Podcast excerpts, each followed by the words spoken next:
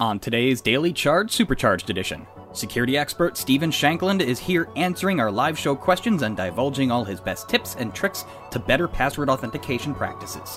What are our favorite password managers? What are yours? And what about biometrics? First of all, a disclaimer I absolutely hate biometrics. I hate them with every fiber of my being. Stephen, what advice do you have for me? Get over it.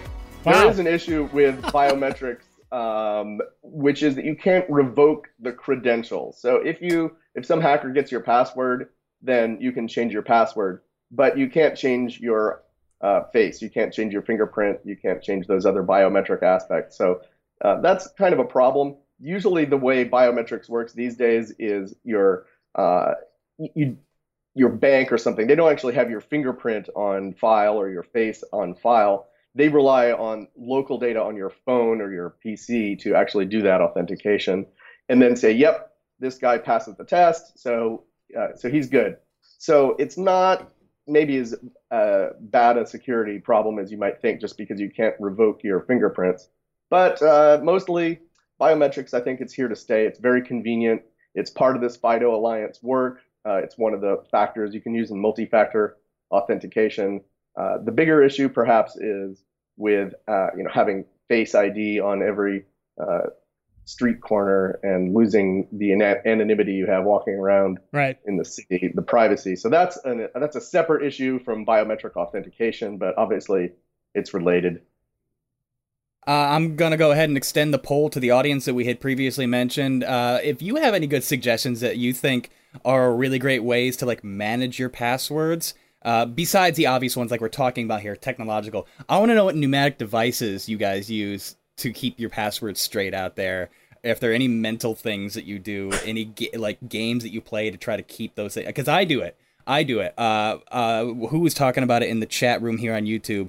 Uh, oh, Will says my passwords are always old, obscure references from movies, spelled differently, uh, partially in leet. Uh, for me, I do a very similar thing, but I use um, music. I use record albums, my favorite albums of all time, that I mishmash into different ways so it all makes sense up here. Oh, yeah. um, What have you guys used, Roger and Stephen, like historically to try to help you down this path? Yeah, I mean, I, I I learned to use like phrases or like you know multi-word phrases, but instead of using those words, I you know take the first initial of each word of that phrase, mix it up a little bit. Um, you know, here at at CNET and at CBS Interactive, we we change our passwords every I don't know several months or so. So Every, we, every we three months. yeah three months. So you know we we've got to constantly be changing, constantly change and remember the password that we've changed it to. Um, and so yeah, that that requires uh, a few extra mental leaps to take. Okay, let me let me rain on the parade here. You guys are both a bunch of idiots. So Yes. Well, I mean, I knew that already, but thank you here's for the problem. Here's the problem. So th- these systems are good, and you, if they work for you, that's great. If they work reliably, the big problem is that as you uh, just live your life, you get more and more passwords. So I just counted mine. I have 515 passwords.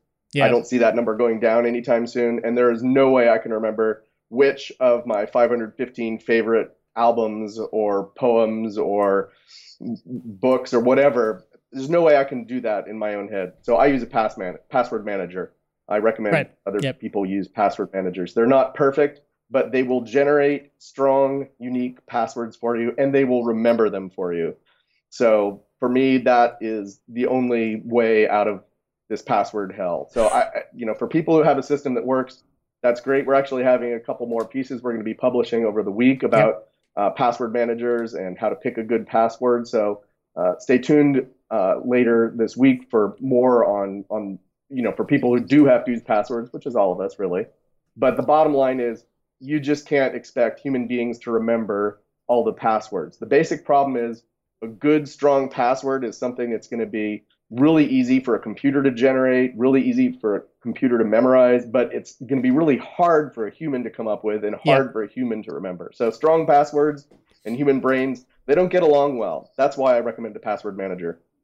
Yeah, I'm glad you brought that up. I mean, obviously, that's a big part of the conversation here today. Brian is a big fan of LastPass, says his partner just got his family involved so that they can share stuff like Netflix, Netflix, Netflix, Netflix passwords. Uh, uh, what is your favorite password manager out there so far, Stephen? I've used three passwords. I started with LastPass. I went over to uh, Bitwarden, and now I use 1Password. I can't say that I'm deeply in love with any of them. Uh, I'm currently using 1Password. I, I, tend to like them technologically. I don't think they do autofill quite as well as LastPass. Mm. That is, when you go to a website and it suggests the username and password, which is you know convenient. Uh, I think LastPass is a little bit better at that, but I like the security a little better with 1Password. So it's I don't think I don't think there's a clear winner. Uh, I think you can look at um, Cliff Colby here at CNET has done uh, his review, and he gives uh, the edge to LastPass and 1Password. Yeah. So that's his advice uh, for those particular ones. Get one that works for you, and and it's it's it, will make your life a lot easier. I actually one of the things I like about uh, 1Password. I went with a family plan over the Christmas holidays. I got my parents onto it. You know, they're worried. You know, what if one of them is incapacitated in some way? I now have you know access to their passwords. Now it's not something you want to grant to everybody, but you know maybe for your next of kin, it's something that you want to look into. Give your spouse access, things like that. So it, it can be a good way not just to manage your password for yourself, but to help your family deal with it with a lot of these, Great point. they have very at the very least um, trial periods. But uh, with the pricing plans, family plans, what is maybe the best kind of budget um, option for someone out there who's just an average consumer, not power users like yourself um, or even Roger, somebody who's just out there trying to take care of themselves and their family, kind of thing. What's a good budget option for them? Uh, LastPass free uh, works pretty well, and there's a premium option too that adds some extra features. But LastPass free is is real, and uh, you know it's not a crippled version or something like that. Also, uh, I did like uh, Bitwarden, as I say, that's free as well. So you can look around, but both of those two options I found were pretty solid at the free tier. Yeah, so you are actually advocating the free um, version of them. Yeah, I think uh, certainly is a way to get started. I personally believe in paying for software for services if it's uh, working for you delivering real value then it's not inconceivable that you might want to pay for that like you pay to go see a movie or you pay for your car or something like that so to me it, uh, you know free is great but uh, bear in mind that uh, if you are paying for something you're supporting a business that might actually be important to you in the long run when it comes to new features uh, security improvements things like that so my personal philosophy is 40 bucks a year is not uh, not that unreasonable for something as important as keeping hackers and identity thieves out of your hundreds of accounts. Touche. Uh, okay, so right before you brought up the dongle, um, Timothy was asking about physical key fobs. Are they more secure? I- am finding it interesting that. Would you say that we've kind of gone backwards in technology, seeing that we are including more like the physical fob, the dongle in there to try to protect us, or is this just always been the better way. There is a reason you uh, saw these RSA SecurID tokens for a few decades now. That these little things you'd put on your keychain, it would have the little six-digit code on an LCD. Those days are long gone, and those definitely were more secure than just passwords. There's a reason that a lot of people, government, military, sensitive uh, accounts use those things, but they weren't mm-hmm. great. Uh, these newer keys are much more convenient. One key works with many accounts. You can have backup keys, so you can have one in your safe deposit box, one in your desk drawer at home, one on your keychain. Uh, there are some big improvements, and also, as I say, they protect against phishing because they actually the key itself actually checks the website or the app you're using it with, and it will not work with a wrong uh, the wrong website. So if somebody sends you to go0gle instead of the regular google.com, they'll say, sorry, not going there. When Google started using these things, their phishing, the successful phishing attacks on their tens of thousands of employees went to what number? Zero. It went to nothing. So these things are really effective when it comes mm. to security. Uh, yes, it's a problem. As Roger pointed out, a lot of people are not going to want to carry them around. I'm not convinced they're going to become mainstream, but because you can build them into your phone, that's very early technology right now, but I suspect that will catch on widely and that's going to be the way a lot of people use these things. So I don't think it's a step backwards. It's definitely a step forward in terms of technological uh, strength in in protecting your account. The convenience factor, it's not as convenient as just a password alone. But when you talk about, first of all, being able to use it in combination with biometrics, second of all, being able to build it directly into your phone or actually even your laptop as well, I think it'll catch on much more widely. Very well said. Uh, next up from Imagine Sagi on YouTube it says, I'm skeptical of password managers. They say they don't keep our passwords, but how do we 100% know that these password managers do not keep our passwords? Hmm. Okay, so that's a, that's a good question. Uh, these password managers, uh, how do you know 100%? What you have to do is you have to look at the relative risk out there. So password managers are not perfect.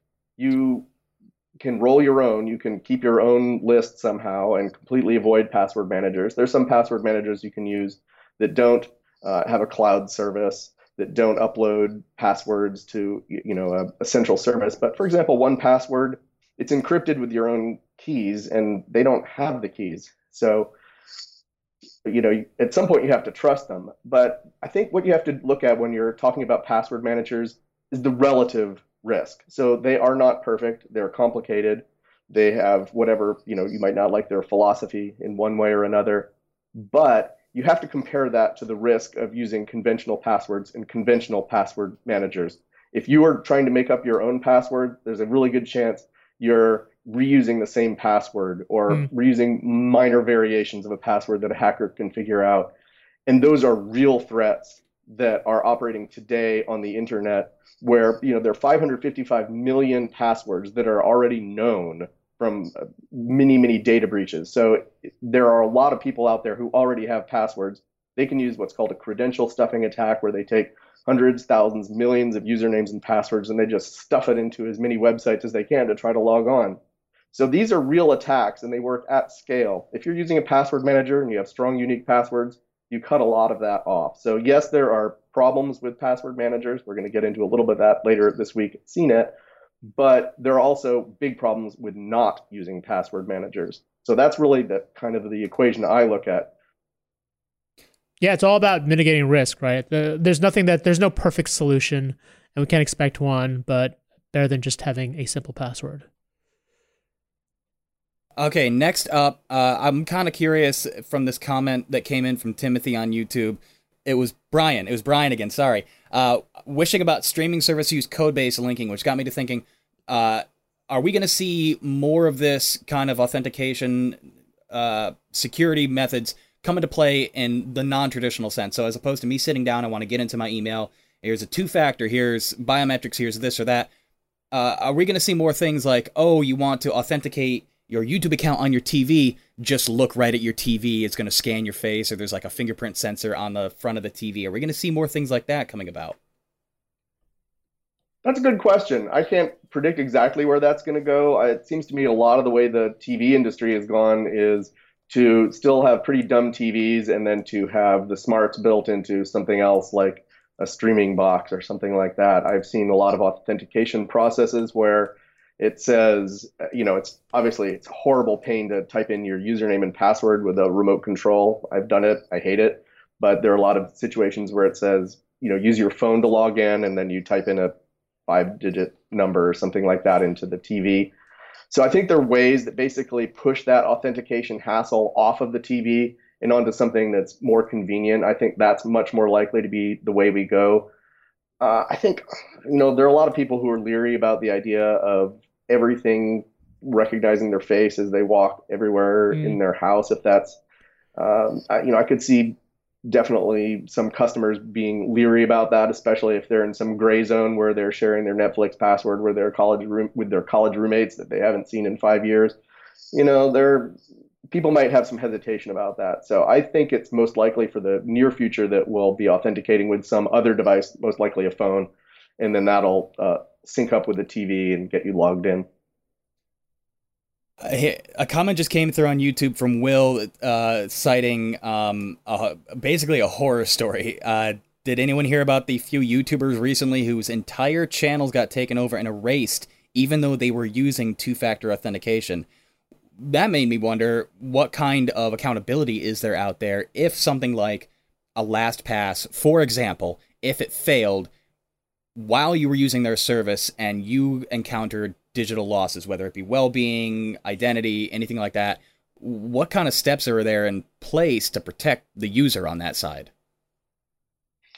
So yeah, that's a big issue. If you when you have harder authentication, when you have more secure authentication, then it's harder to claw your way back in if somebody does crack it. But when you look at those horror stories, you also have to compare it to the much vastly larger number of actual horror stories where people are just using a password alone.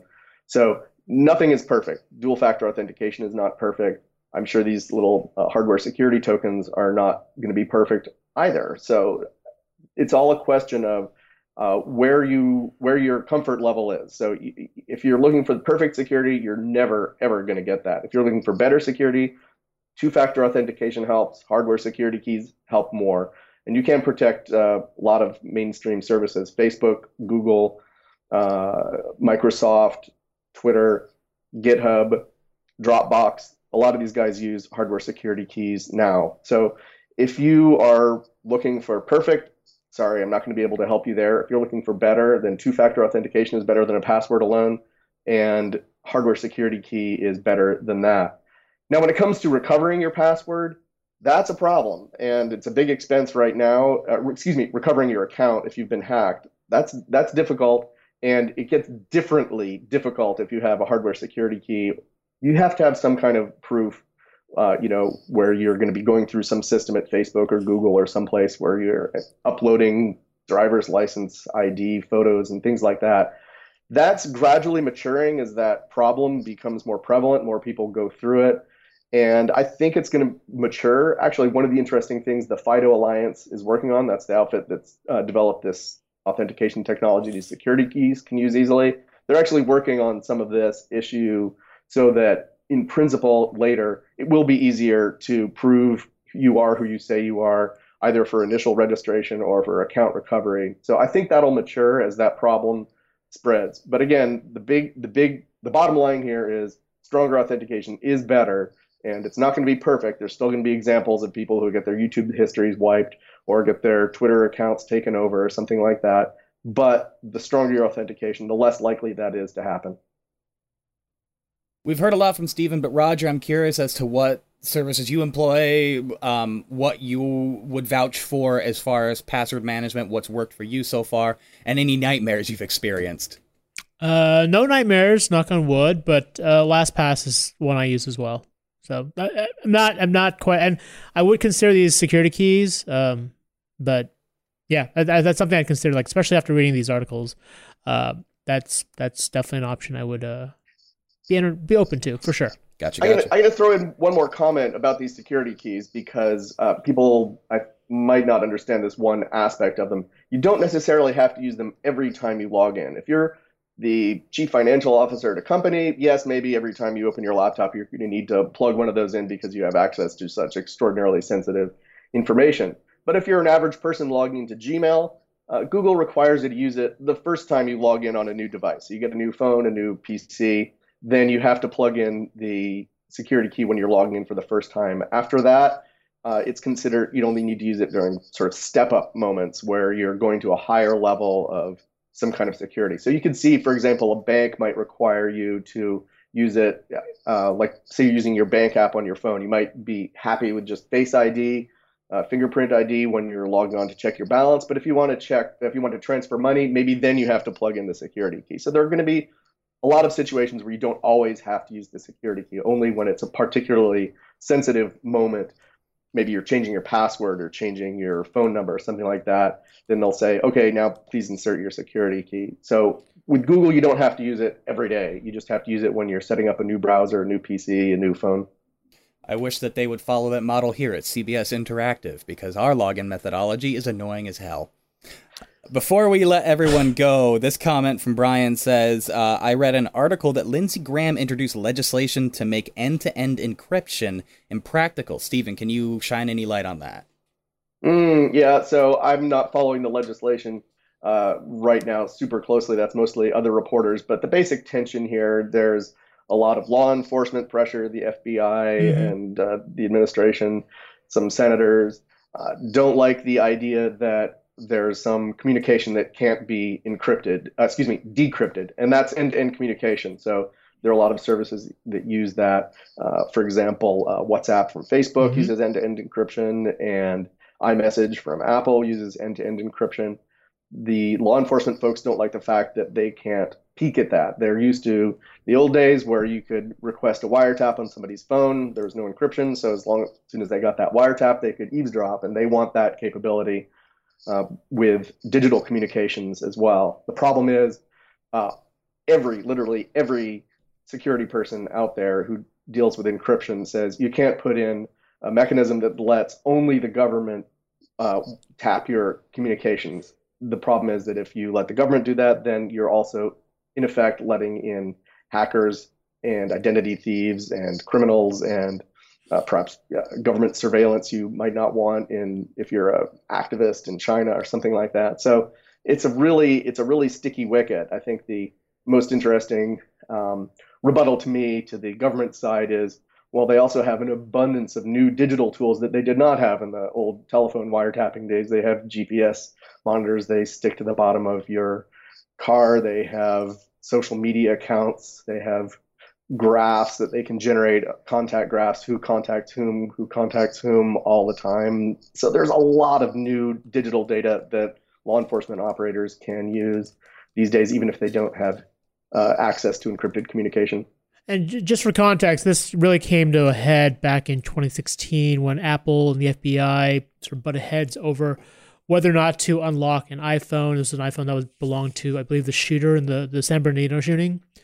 And yes. uh, you know, they almost went to court. They were about to go to court when the FBI like miraculously found some other workaround to get into the phone. But that uh, that sort of was one of the first big clashes between the tech world and government uh, over whether or not you know these backdoors should be put in place, and it's still a debate that's going on right now. It's actually come back to the fore with some uh, legislation. This is what uh, I think the commenter was talking about Lindsey yep. Graham. Uh, it's come back into the fore with legislation involving uh, like child pornography, I think. And uh, so all the technology companies, of course, saying, yes, we don't like child pornography. We'll work to try to eliminate it, but they're not going as far as saying, and we'll give you unfettered access to um, all this communications. The bottom line is when you're using end-to-end encryption, the companies don't have access. It's not something where you can say, hey, Apple, you know, we have a, a, a search warrant, decrypt this chat that you got. Apple literally cannot. So it's a, it's definitely a big bone of contention uh, with between the tech companies and law enforcement.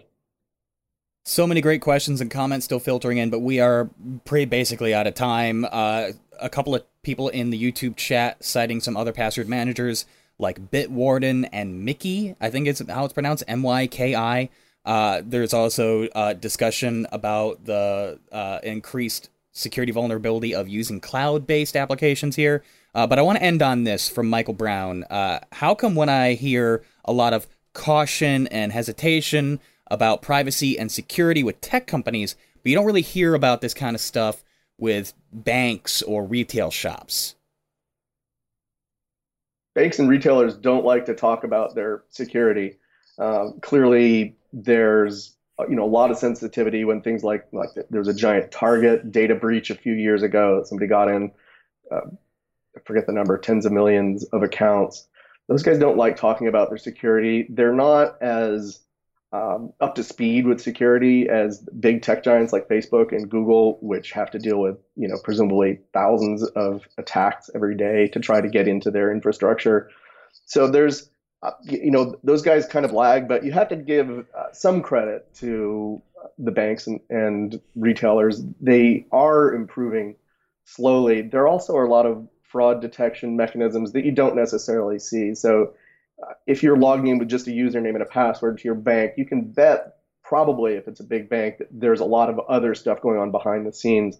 They can do some pretty uh, sophisticated uh, analysis of how you're typing, uh, various other behavioral characteristics of, of, of the person using uh, a computer, you know, obviously where you are, whether it's a new machine, some things like that. They can raise red flags within their system and lock things down or partially lock things down, make it a little bit harder to do sensitive things like money transfers or uh, connect a new bank to your existing bank. So there are there are there's a spectrum of responses these guys can can have. But yeah, there's a lot going on right now with privacy and authentication, I think we're very early. There's a lot of improvement that has to happen, both on the convenience and on the security strength side of uh, of the equation. So we're not done by a stre- by a long stretch of the imagination. All right. Well, thank you, Stephen, for spending time talking about passwords, the future of passwords. We'll be back tomorrow with more. But if you think of any more good questions when we're off, leave us a voicemail at yes voicemail at 2862 250 5173. And if you want to learn more about today's topics, you can check the links to all today's stories in the description below. For the Daily Charge, I'm Roger Chang. Thanks for joining us.